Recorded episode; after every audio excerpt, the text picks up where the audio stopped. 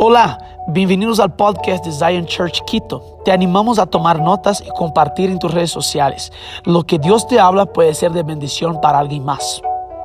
Hoy yo quiero comentar con ustedes. Abre tu Biblia en Primera de Reyes, capítulo 19.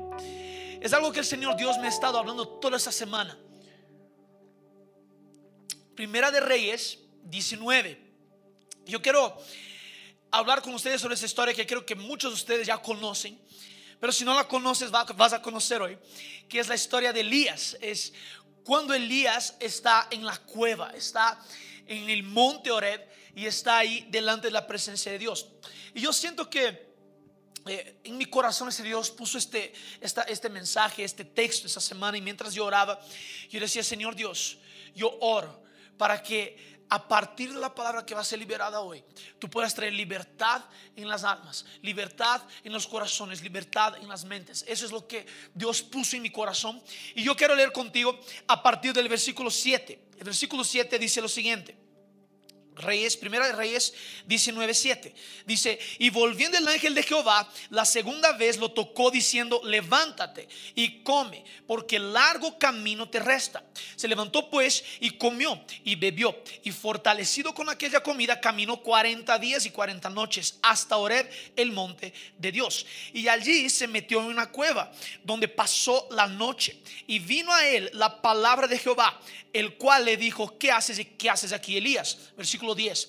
Él respondió, he sentido un vivo celo por Jehová, Dios de los ejércitos, porque los hijos de Israel han dejado tu pacto, han derribado tus altares y han matado a espada a tus profetas, y solo yo he quedado, y me buscan para quitarme la vida.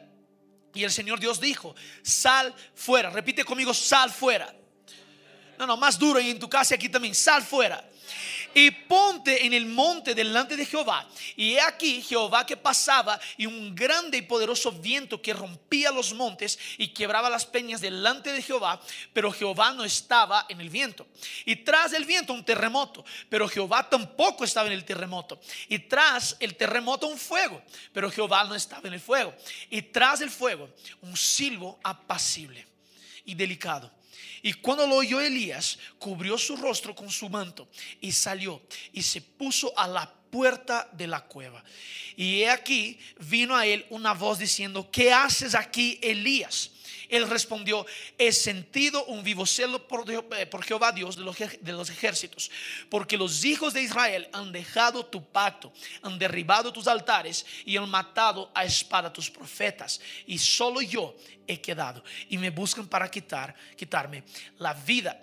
Yo hoy quiero darte un título muy sencillo, yo quiero leer hasta el versículo 14, y el título que quiero dar hoy es Sal fuera.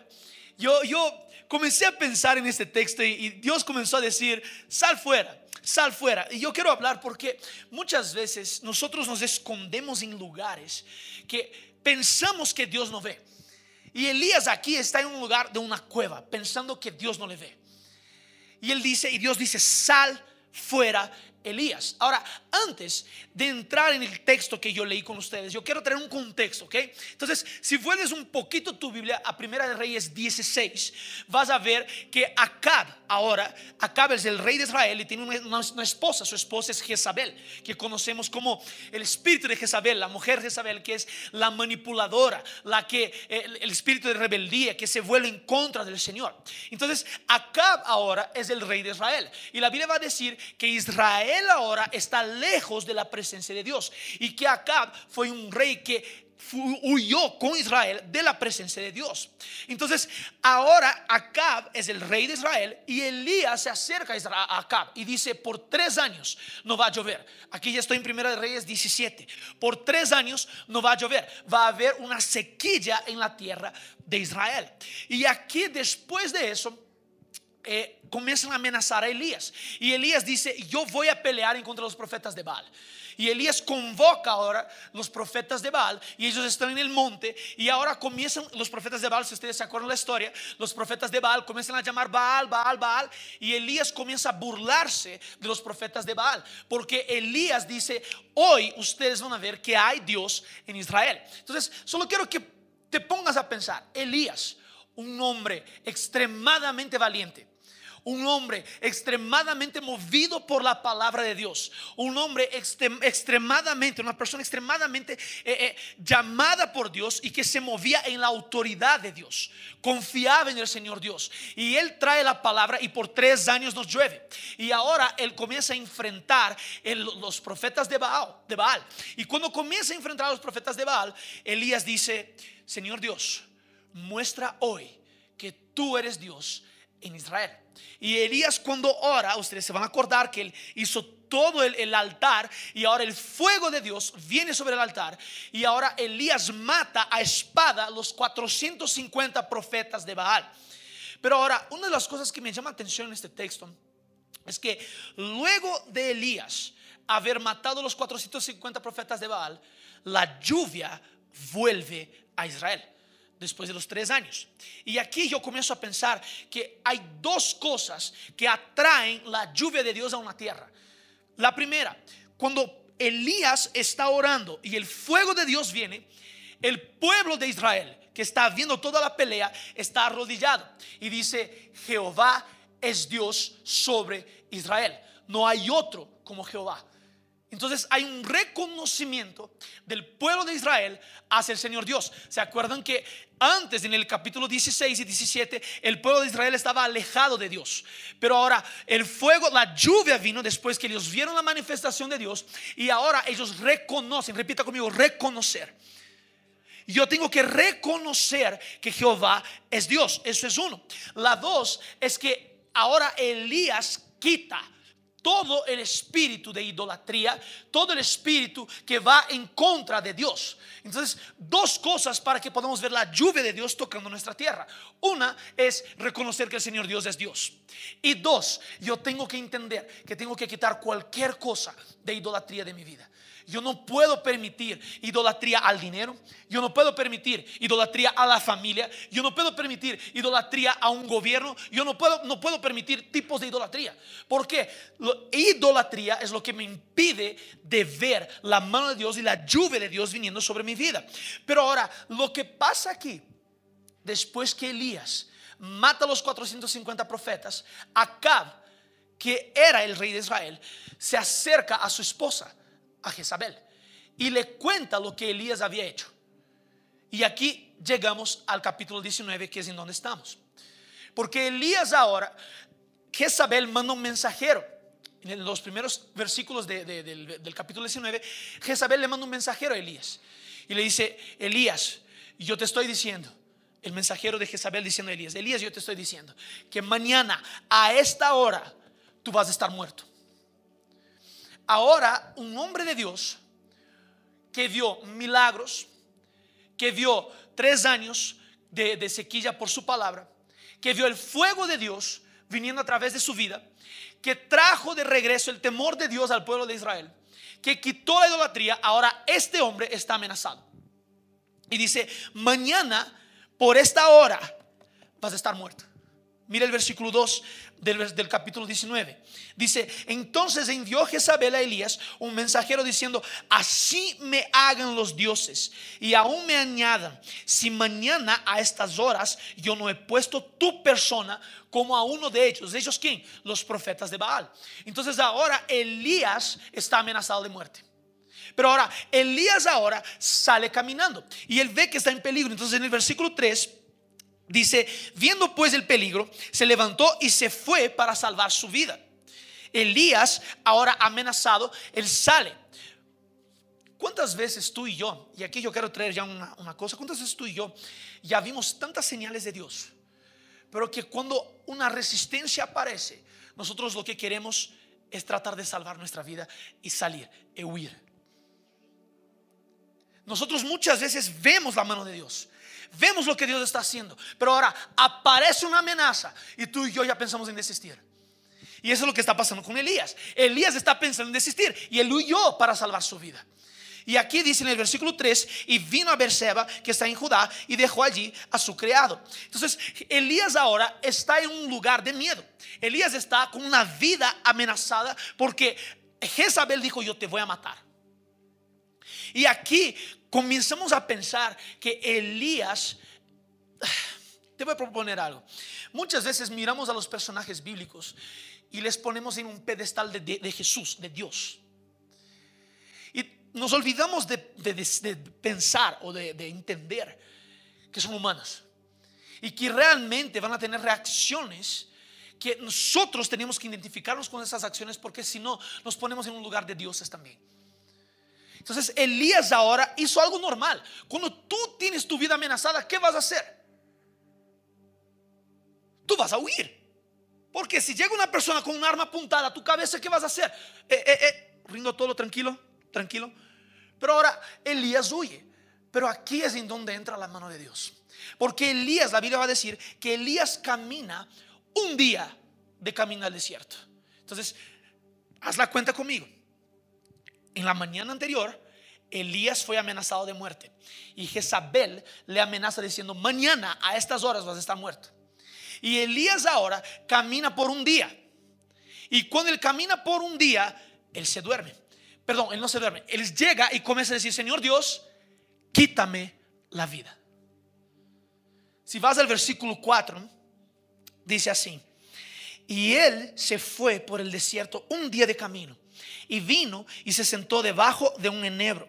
Y deseando morirse, dijo, basta ya, oh Jehová, quítame la vida, pues no soy yo mejor que mis padres. Mira, Jezabel, el espíritu de manipulación, logró entrar tanto en la cabeza de Elías que en el momento que Jezabel dijo, este momento vas a estar muerto, fue el momento que Elías dijo, ya no quiero vivir.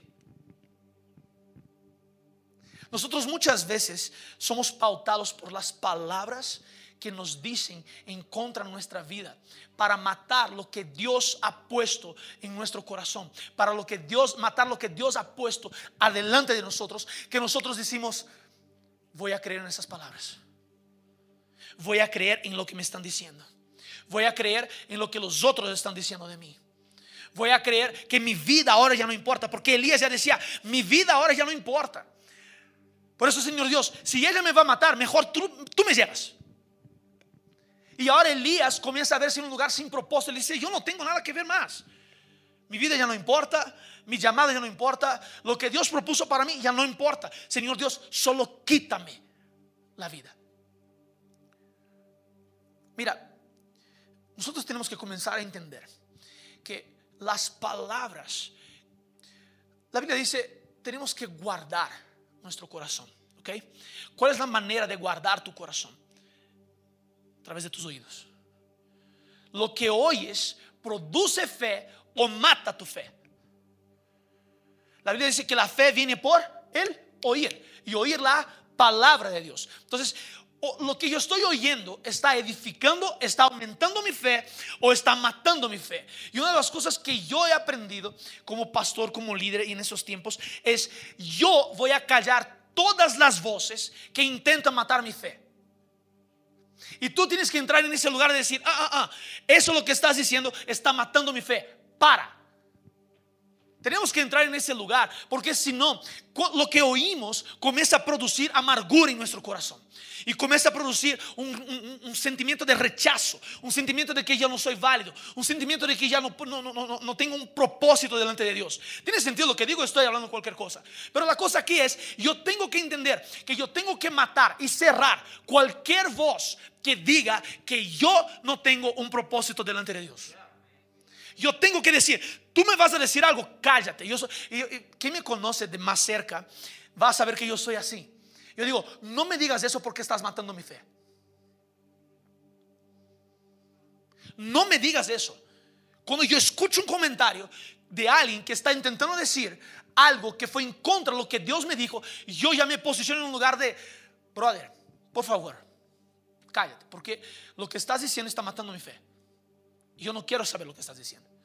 Porque yo prefiero caminar bajo la palabra de Dios y tener mi fe madurada a llegar a un lugar en donde yo me siento pequeño, me siento nada y me siento no válido para Dios. Pero muchas veces dejamos las palabras entrar. Y aquí Elías dejó la palabra entrar. Y yo no estoy diciendo que yo no he dejado palabras entrar. Estoy diciendo que con el tiempo fui aprendiendo. En donde dejaba palabras entrar y mi corazón ahora se quedaba dolido. Yo decía, Señor Dios, ¿será que, eso, ¿será que lo que dijiste es verdad? Y yo comenzaba a poner en jaque la palabra de Dios. Pero ahora, lo que pasa aquí es lo más lindo. Porque Elías pide para que Dios le quite la vida. Y ahora, él se duerme, versículo 5. Viene un ángel y le topa.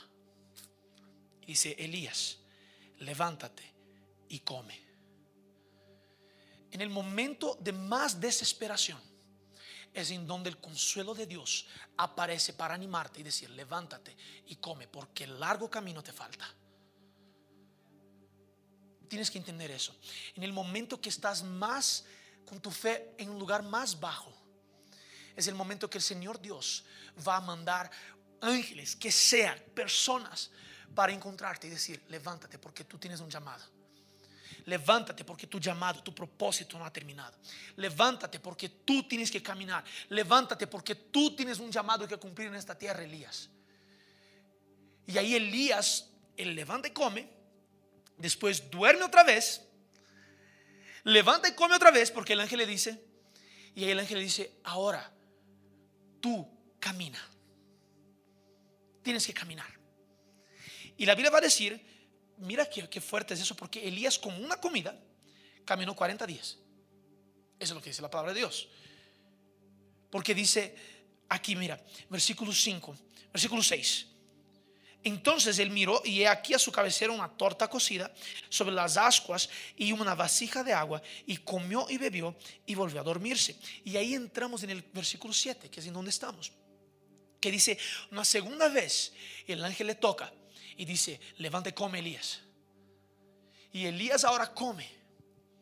Y dice, porque largo camino te resta. Se levantó y fortalecido con aquella comida, caminó 40 días y 40 noches. Ahora, me llama la atención que Elías no caminó a cualquier lugar. Eso que es lo más lindo. Elías caminó hasta el monte Oreb. Y la palabra de Dios va a decir que el monte Oreb es el monte de Dios. Repite conmigo, monte de Dios. Elías no caminó para cualquier lugar. Él caminó en dirección a la presencia de Dios. Al lugar de la manifestación de la presencia de Dios. Te voy a decir una cosa. Cualquier lugar de desespero que tú estés, el Señor Dios siempre te va a direccionar para que tú puedas venir o irte hacia su presencia, al lugar de su presencia. Y ahora, déjame solo proponerte algo.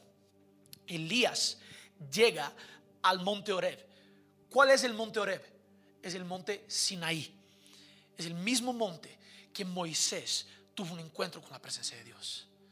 Es un lugar de la manifestación de la presencia de Dios. Y Dios está diciendo, Elías, ven pero no camina a cualquier lugar. Camina hacia mi presencia. Camina hacia un lugar de, descanso. Camina. Tenemos que entender algo. Si tu primera respuesta ante una situación no es la presencia de Dios, tú no conoces al Dios que sirves. Si tu primera respuesta ante una amenaza, ante una situación adversa, no es la voy a la presencia de Dios, no conoces al Dios que sirves. Pero aún así, si tú no conoces a ese Dios, Él te va a jalar. Él te va a decir, Él te va a direccionar. Por aquí caminas, por allá caminas, por aquí vas. Y Elías camina hasta el monte. Llegando en el monte, la Biblia dice que Elías ahora, está aquí el versículo 9, dice, y allí se metió en una cueva donde pasó la noche. Elías ahora él llega a la presencia de Dios, al lugar de la presencia de Dios, y se mete en una cueva. Ahora, una de las cosas que yo comienzo a pensar es, Elías, él estaba en el lugar de la presencia de Dios, pero se escondió de la presencia de Dios. Entienda algo. Hay una diferencia entre esconderse en la presencia de Dios y de la presencia de Dios. Elías, él podría estar en el monte y decir, yo me voy a esconder en la presencia de Dios. Pero la verdad es que Elías se mete en una cueva y dice, yo me voy a esconder de la presencia de Dios. Ahora, la diferencia entre esconderse en la presencia de Dios y de la presencia de Dios es muy práctica. Cuando yo me escondo en la presencia de Dios, significa que yo estoy buscando refugio, estoy buscando aliento, renovar mis fuerzas. Cuando yo me escondo en la presencia de Dios, estoy creciendo y siendo sanado todo el tiempo. Yo cuando decido esconderme en la presencia de Dios, es cuando yo decido ser sanado. Es cuando yo decido que mi corazón ahora necesita el gas, el combustible que viene de la presencia de Dios. Pero ahora Elías entra en un lugar de esconderse de la presencia de Dios. ¿Y qué es esconderse de la presencia de Dios? Significa que nuestro corazón entró en un lugar de miedo. Y miedo del propio Dios. ¿Cuántos saben que no debemos, no debemos tener miedo de Dios? Tú y yo no podemos tener, no, no debemos, porque el Señor Dios siempre va a presentarse como amor. El Señor Dios siempre va a presentarse en forma de abrir sus brazos y recibirnos. Pero ahora, cuando yo me escondo de la presencia de Dios, significa que me estoy distanciando del propósito de Dios para mi vida por miedo. Cuando yo me escondo de la presencia de Dios, yo estoy entrando en un lugar de aislarme de la palabra que Dios me había dado. Yo estoy entrando en un lugar en aislarme del propósito que Dios me había dado. ¿Por qué? Porque ahora yo pienso que soy insuficiente. Y yo aquí, otra vez, dejando muy claro, yo no creo que somos lo máximo, pero yo sí creo que a través de Cristo yo tengo la dignidad suficiente para cumplir todo lo que Dios me ha dicho. Entienda eso, no es sobre mi mérito, no es sobre meritocracia, no es sobre lo que yo pueda hacer, pero sobre lo que Jesús hizo. Y Jesús lo que hizo fue darme la dignidad de cumplir todos los planes que Dios tiene para mi vida. Entienda eso. Entonces, cuando yo me escondo de la presencia de Dios, yo estoy entrando en un lugar en donde yo estoy decidiendo aislarme por miedo de no poder cumplir el propósito que Dios tiene para mi vida. Déjame decirte una cosa, si Dios te dio un propósito es porque ya puso todo dentro en ti para que tú puedas cumplir. Eso es lo que tienes que entender. Si Dios te dijo, vas a hacer eso, es porque todo dentro en ti ya está preparado para que pueda ser desarrollado para llegar a ese lugar. Pero Elías ahora decide esconderse. Y muchos de nosotros muchas veces entramos en ese lugar y nos escondemos de la presencia de Dios. Yo me escondo de la presencia de Dios porque yo soy muy tímido. Yo me escondo de la presencia de Dios por miedo. Porque ahora estoy enfocando en mis debilidades. Porque ahora estoy enfocando en todo lo que está mal dentro de mí. Y yo comienzo a creer, es lo que dije antes, es eso ya mató mi fe. Y porque mató mi fe, ahora me escondo de la presencia de Dios. Yo me huyo de la presencia de Dios en lugar de esconderme en la presencia de Dios. Pero ahora lo que más me llama la atención es que Dios ahora se acerca a Elías y le dice, ¿qué haces aquí, Elías? Es la primera pregunta. Versículo 9 dice, ¿qué haces aquí, Elías? Pero ahora, una de las cosas que tenemos que entender es que el sentimiento de Elías era válido. Como les dije, era un ser humano, era válido. Como seres humanos sentimos miedo y está bien, no está mal sentir miedo, está mal ser dominado por el miedo. El sentimiento de Elías era válido, pero el sentimiento de Elías le puso en un lugar de aislamiento. Entienda eso. Cuando tus sentimientos te ponen en un lugar de aislamiento, es que tú estás huyendo de la presencia de Dios. Pero ahora, aún en ese lugar, es en donde Dios decide encontrar a Elías. Mira, el sentimiento de Elías era válido, porque él va a decir, yo tengo un celo vivo por Jehová Dios. Sea, la, intención de Elías era buena. Porque él dice en el versículo 10, dice, él respondió, he sentido un vivo, un vivo celo por Jehová Dios de los ejércitos, porque los hijos de Israel han dejado su, tu pacto, han derribado tus altares y han matado a espada tus profetas. Y solo yo he quedado y me buscan para quitar mi vida. Entonces, entienda algo, Elías aquí está con una frustración clara. Él dice, yo estoy frustrado porque los hijos de Israel se olvidaron de ti, Señor Dios. Tal vez la intención del corazón de Elías era correcta. Y decir, Señor Dios, yo me estoy aquí porque estoy frustrado. Yo llegué en ese lugar en donde parece que solo yo estoy haciendo las cosas. Entienda algo. Tal vez tú puedes entrar en ese lugar de, Señor Dios, todos, solo yo hago. Nadie más está haciendo nada para tu reino. Nadie más está haciendo nada, pero solo yo estoy haciendo. Es una frustración válida. Y Elías se pone en ese lugar de, Señor Dios, ahora que yo soy el único que estoy haciendo lo que está en tu voluntad. Soy el único lo que trajo la palabra de Dios a Israel. El único. Al único quiere matarle. Mira, te voy a decir una cosa. Cuando nosotros entramos en este lugar de frustración, yo creo que es una frustración santa y es una frustración que viene de Dios. Yo creo. Pero ahora, lo que yo hago con esta frustración es lo que define toda diferencia. Yo puedo estar frustrado y tengo que tener una, una, voy a proponer esa palabra para ti, una ira santa para que el reino de Dios sea expandido. Yo tengo que cargar eso dentro de mí, porque yo creo que ese es un clamor del corazón de Dios. Pero ahora, cuando yo, la, diferencia entre tener una ira santa y tener una frustración santa y, y, accionar de una forma que no está en la voluntad de Dios, es que yo ahora estoy canalizando mi frustración a un lugar en donde Dios no quiere que yo canalice. Y yo tengo que entender eso.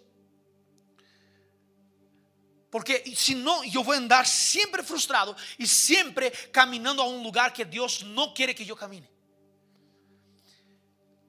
¿Y qué hace normalmente una persona frustrada? Se esconde. Una persona frustrada, de las dos una, o manifiesta su ira de una forma de condenación y crítica, o se esconde.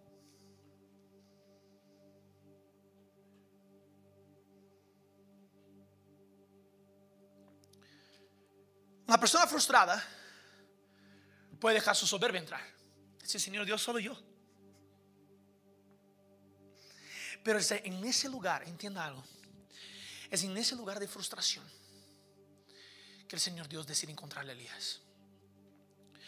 Y aquí es en donde viene el versículo 11, que dice, el Señor Dios, después que Elías le responde todo eso, esa frustración, Dios dice, Elías, sal fuera. Sal fuera de este lugar de aislamiento. Sal del lugar de la cueva. Sal del lugar en donde tú te cierras en ti mismo. Sal del lugar en donde tú estás pensando en ti. Sal del lugar en donde el miedo eh, te dominó. Sal, sal de este lugar. Y mira, aquí es una cosa que yo amo de la palabra de Dios. Es que el Señor Dios él trae una corresponsabilidad de Elías. Porque el Señor Dios dice, sal fuera Elías, pero ahora Elías tenía una decisión, salgo o no salgo, tomo el paso para salir de ese lugar. Y muchos van a decir, solo proponerte algo, muchos van a decir que aquí, eh, muchos teólogos, estudiosos de la palabra de Dios, van a decir que aquí Elías estaba pasando por un momento de depresión. Porque Elías está escondido, está aislado, no quiere ver nadie, quiere quedarte ahí. Pero ahora, Dios dice, Elías, sal fuera. Y Elías tiene que escoger. Hoy yo me quedo aquí, aislado, en mi frustración, en mis sentimientos. Y mi, mi, amargura ahora va a consumir todo lo que tengo dentro de mí. Hoy yo voy a dar un paso hacia afuera y voy a obedecer la palabra de Dios. Y voy a asumir mi responsabilidad de dar el paso para que yo pueda salir de este lugar de amargura. ¿Tiene sentido lo que voy diciendo? Y Elías ahora, él tiene que tomar una decisión.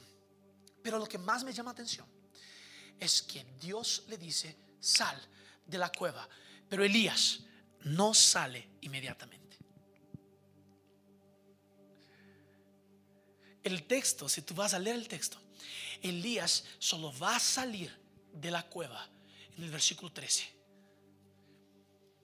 Porque Elías ahora sal, Dios dice, sal de la cueva, Elías.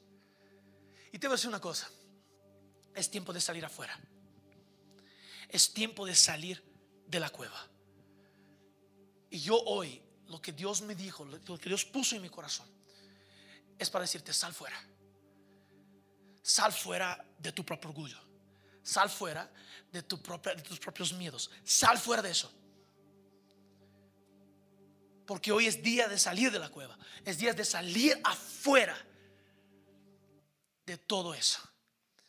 Y yo te quiero proponer algo. Te quiero proponer que el Señor Dios nos está haciendo una invitación de salir afuera. Y Él está diciendo, sal. Pon atención. Tal vez tú estás diciendo, pero Pastor Dani, yo no tengo fuerzas para salir. ¿Ok? A veces no es sobre fuerza, es sobre fe, es sobre obediencia. Es sobre solo oír la palabra de Dios y decir, ok, voy a dar mi paso para salir de ese lugar. Y cuando el Señor dice, sal afuera, sal fuera Elías, antes de que Elías salga, la Biblia dice que Jehová pasaba en el monte. Pero ahora, la última vez, la anterior vez que el Señor Dios pasó por este monte, fue con Moisés que fue cuando Moisés vio Dios cara a cara. Y ahora Dios está proporcionando el mismo encuentro en situaciones diferentes. El mismo encuentro para Elías. Y lo que me llama la atención es que la Biblia va a decir que Dios, que, comienza un viento fuerte, que las peñas comienzan, las rocas comienzan a caerse. Dios no estaba en este viento fuerte. Lo segundo es que vino un terremoto. Y Dios tampoco estaba en el terremoto. Y después vino un fuego. Pero Dios tampoco estaba en el fuego. Pero la última parte es un silbo apacible, apacible. Muchas veces estamos esperando, y la Biblia dice que Dios estaba en ese silbo apacible. Y cuando Elías escucha el silbo apacible, es en el versículo 13. Mira lo que dice el versículo 13. Dice, y cuando lo oyó Elías, cubrió su rostro con su manto y salió y se puso a la puerta de la cueva. Escucha eso porque eso aquí es muy importante para nosotros el día de hoy. Elías salió de la cueva cuando oyó el silbo apacible. Elías ya había experimentado el fuego. Elías ya sabía la manifestación de la fuerza de Dios. Pero ahora, Elías necesitaba un otro tipo de manifestación de la presencia de Dios. Él necesitaba una manifestación de la presencia de Dios que le iba a consolar, que le iba a confortar, que iba a decir, Elías, tranquilo, estoy aquí.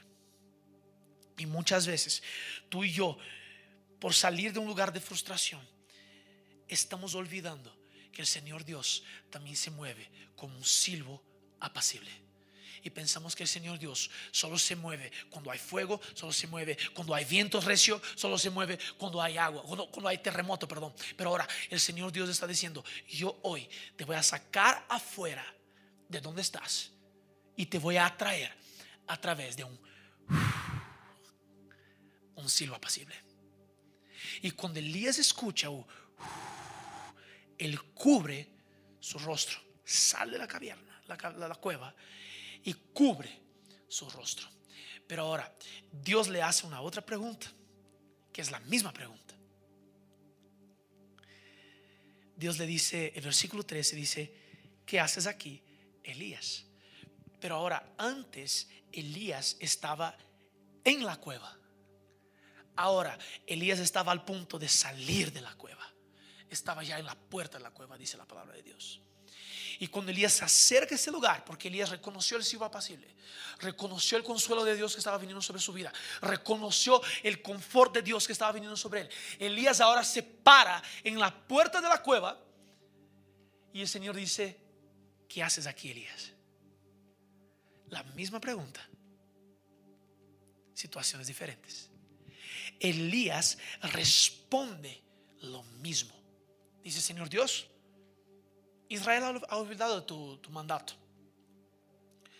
Israel ha olvidado, ha, derribado los, al- los altares. Ha construido altares a, otros dioses. Y yo me quedé solo. Y me quieren quitar la vida. Ahora, déjame solo promover eh, pro- proponerte algo.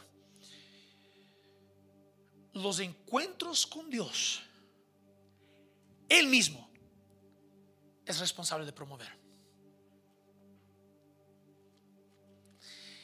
Elías no promovió el encuentro con Dios, pero fue el Señor Dios que le encontró a Elías en su lugar de frustración. Entienda algo, en tu lugar de frustración, el Señor Dios te quiere encontrar y quiere promover un encuentro. Ahora, este encuentro no es solamente un encuentro, porque cuando Elías dice, dice, Señor Dios, me quieren quitar la vida. Pero ahora el Señor Dios, a partir del encuentro, Elías ya dio el paso, la frustración permanecía ahí.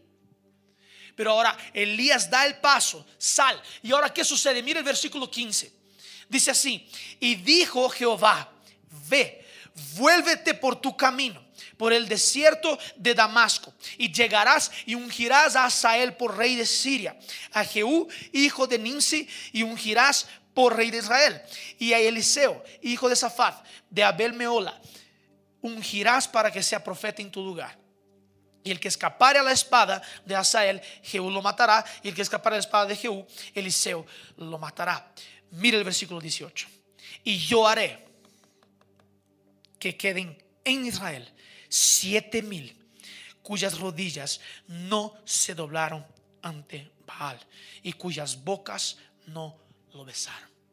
Ahora el Señor Dios está diciendo a Elías, Elías, ¿Sabes por qué tienes que salir de este lugar de miedo? Porque yo tengo un propósito para ti. Y yo te estoy diciendo el día de hoy, te quiero decir que hoy Dios está, está diciendo, sal fuera de ese lugar de miedo. A partir de un encuentro, sal fuera de ese lugar de miedo. Porque tú solo necesitas un encuentro con Dios para que todo miedo se vaya. Solo necesitas un encuentro con Dios para que tú puedas ser reposicionado en lo que Dios tiene para ti. Es solo un encuentro. Estás a un encuentro con Dios de cumplir tu llamado. Entienda eso. Esa es una, una, una verdad que yo cargo conmigo. Que tú estás a un encuentro con Dios de cumplir tu llamado. Y yo digo, Señor Dios, yo quiero tener encuentros contigo todos los días de mi vida. Porque yo no quiero nunca quedarme en un lugar en donde yo me olvide el propósito que tú has diseñado para mí. Yo te voy a repetir eso. Tú estás a un encuentro con Dios de ser reposicionado en tu llamado. Entonces, en la segunda vez, ahora Elías ya salió de la cueva. Y Dios le dice, Elías, tu llamado permanece. Ahora sal de aquí, ve y unja a Asael, a Jehú y a Eliseo. Y me llama la atención que la promesa que Jezabel había hecho de matarle nunca se cumplió. Porque Elías no murió. Elías no murió. Lo que la palabra de manipulación vino a decirle, tu vida no es válida. Más adelante, Elías fue arrebatado, fue llevado al cielo. Eso es lo que dice la palabra de Dios. Él no murió. Eso me llama la atención porque muchas veces cuando damos oído a personas o a otras palabras que intentan matar el propósito de Dios en nuestra vida, estas palabras quitan nuestro sentimiento de eternidad. Anota eso.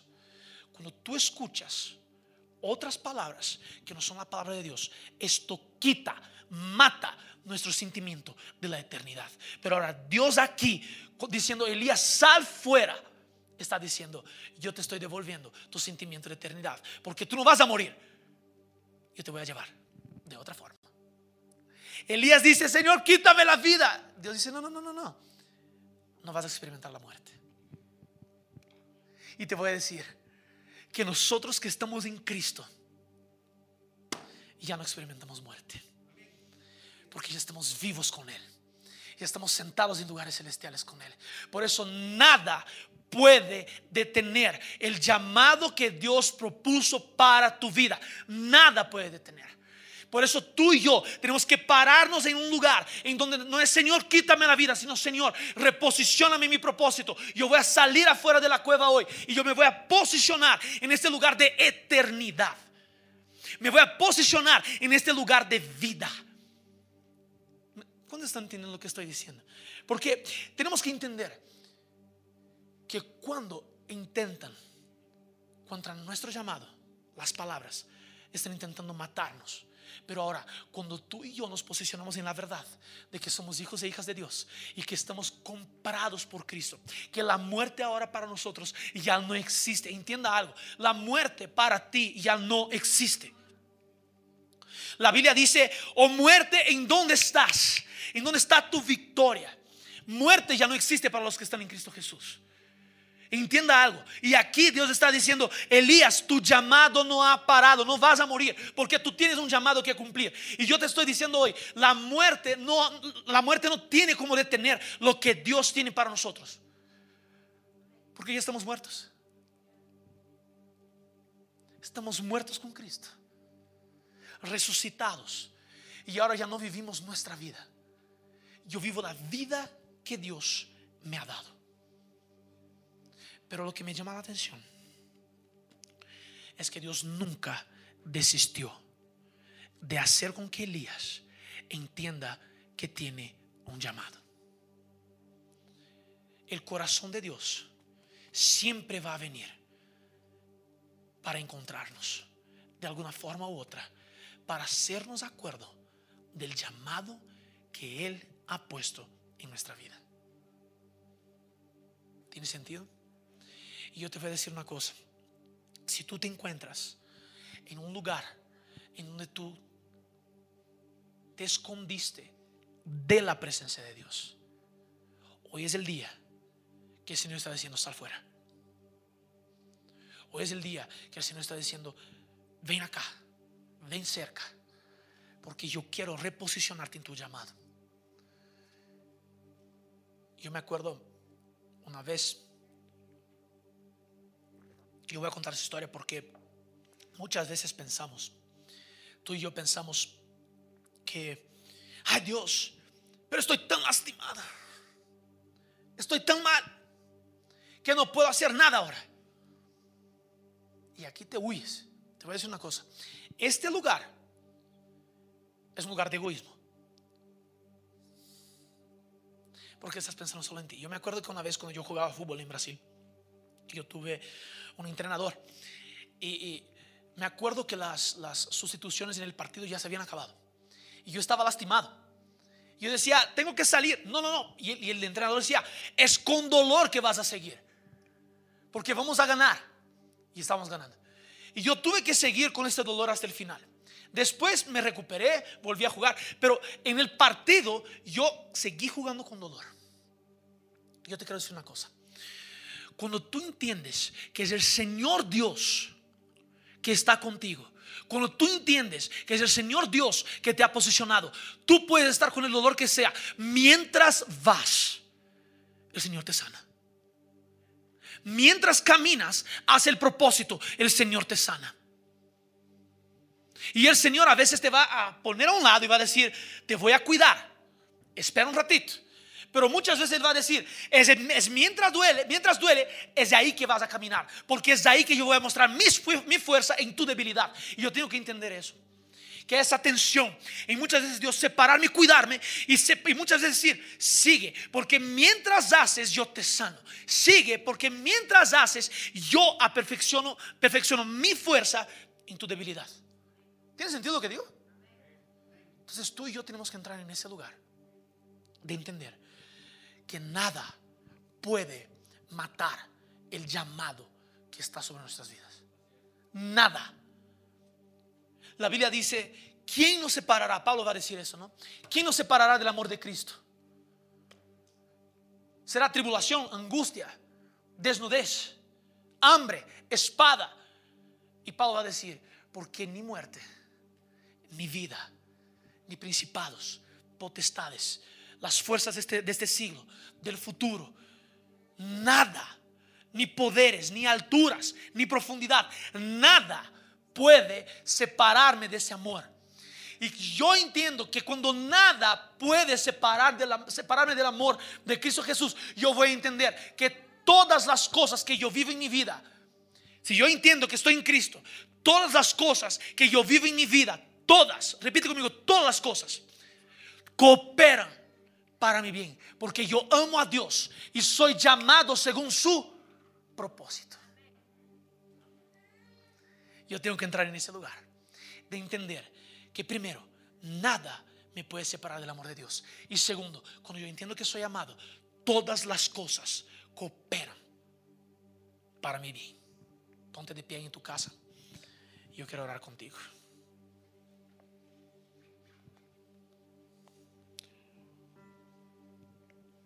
Yo siento realmente de orar para que el Señor pueda primero traer un bálsamo sobre tu corazón la mañana de hoy. Traer, poner su mano. La Biblia dice, te voy a decir una cosa. Cuando el Señor Dios viene para sanarnos, no sé si tú ya hiciste eso, de ley hiciste eso, pero cuando tienes una herida en tu brazo y alguien le topa la herida, duele, ¿verdad? Yo cuando, cuando tú tienes una herida y cuando no es Dios que te está tocando, las personas que topan esa herida siempre te van a lastimar más. Pero ahora, cuando tú dejas con que Dios venga y tope la herida, en un comienzo puede parecer doloroso, pero cuando Él saca el dedo, está completamente sanado. Y yo siento que el Señor Dios hoy, Él quiere poner el dedo en donde duele, para decir, sal fuera. Porque hoy yo estoy reafirmando que tú tienes un llamado. Hoy yo estoy reafirmando que tu propósito de vida no se ha terminado. Hoy yo estoy reafirmando que el dolor nunca va a ser una barrera para que mi amor te encuentre. Y Padre, yo oro en esta mañana para que tú puedas venir y poner tu dedo en donde más duele. Comienza ahí a exponer tus heridas delante del Señor, tus mayores dolores, así como Elías aquí expuso su frustración. Comienza a decir, Señor Dios, estoy frustrado. Tal vez tú me estás escuchando y dices, Señor Dios, estoy frustrado con la iglesia. Estoy frustrado porque ya, ya me hablaron tantas cosas que ya no creo. Y el Señor está diciendo, yo estoy trayendo sanidad en tu corazón. Padre, gracias porque tu palabra no cambia. Gracias porque tu palabra es real. Y hoy yo oro, Padre, que así como hiciste con Elías, que le encontraste en medio a su frustración,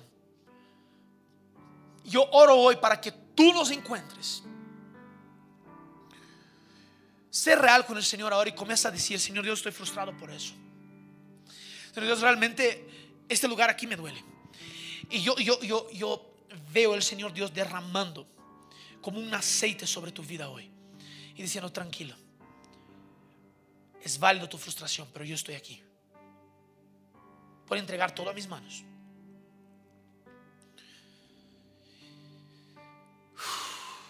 Padre, yo oro hoy para que tú renueves nuestro primer amor.